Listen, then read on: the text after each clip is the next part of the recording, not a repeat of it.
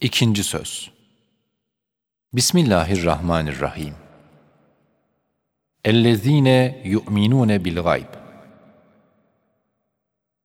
İmanda ne kadar büyük bir saadet ve nimet ve ne kadar büyük bir lezzet ve rahat bulunduğunu anlamak istersen, şu temsili hikayeciye bak, dinle. Bir vakit iki adam hem keyif hem ticaret için seyahate giderler. Biri hodbin, talisiz bir tarafa, diğeri hüdabin, bahtiyar, diğer tarafa sülük eder giderler. Hodbin adam hem hodgam hem hodendiş hem bedbin olduğundan, bedbinlik cezası olarak nazarında pek fena bir memlekete düşer. Bakar ki, her yerde aciz biçareler, zorba, müthiş adamların ellerinden ve tahribatlarından vaveyla ediyorlar. Bütün gezdiği yerlerde böyle hazin, elim bir hali görür. Bütün memleket bir matemhane-i umumi şeklini almış. Kendisi şu elim ve muzlim haleti hissetmemek için sarhoşluktan başka çare bulamaz. Çünkü herkes ona düşman ve ecnebi görünüyor.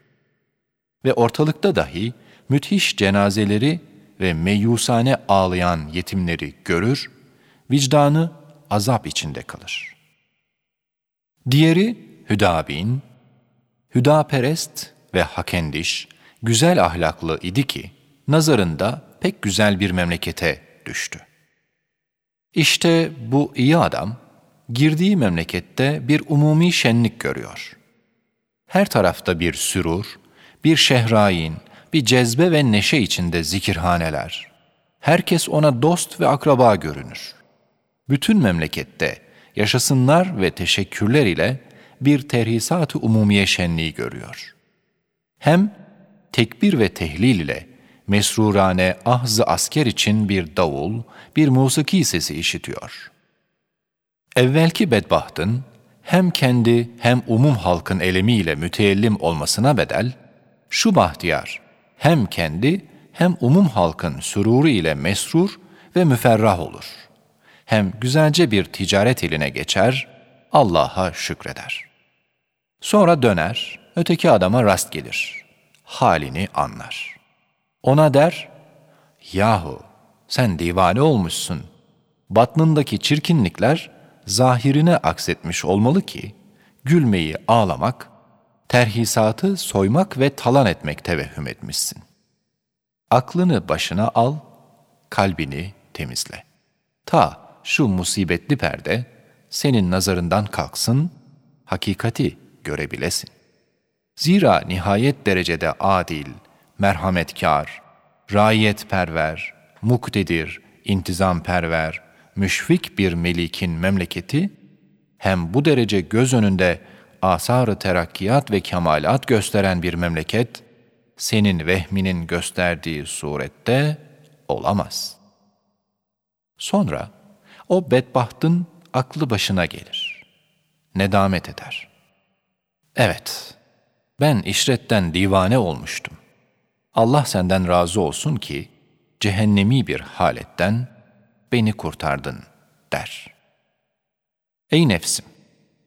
Bil ki evvelki adam kafirdir veya fasık gafildir. Şu dünya onun nazarında bir matemhane-i umumiyedir. Bütün zihayat, firak ve zeval silesiyle ağlayan yetimlerdir. Hayvan ve insan ise ecel pençesiyle parçalanan, kimsesiz başıbozuklardır.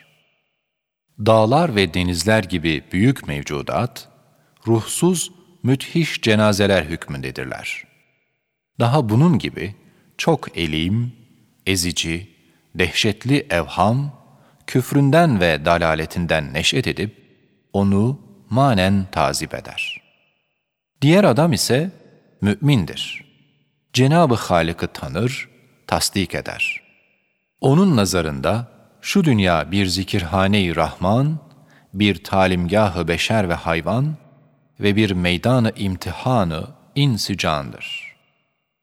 Bütün ve fiyatı hayvaniye ve insaniye ise terhisattır. Vazife-i hayatını bitirenler, bu dar faniden manen mesrurane, dağdağsız diğer bir aleme giderler.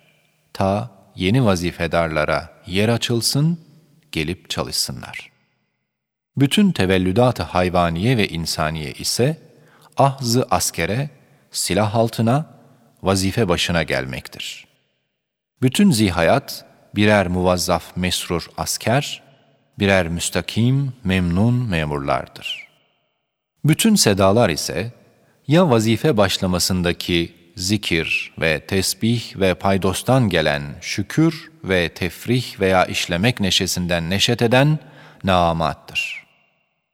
Bütün mevcudat o müminin nazarında Seyyid-i Kerim'inin ve Maliki Rahim'inin birer muniz hizmetkarı, birer dost memuru, birer şirin kitabıdır.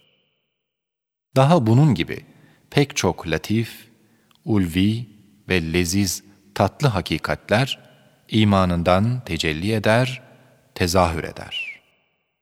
Demek iman bir manevi tuğba cennet çekirdeğini taşıyor.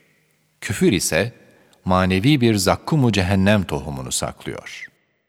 Demek selamet ve emniyet yalnız İslamiyet'te ve imandadır. Öyleyse biz daima Elhamdülillahi ala dinil İslam ve kemalil iman demeliyiz.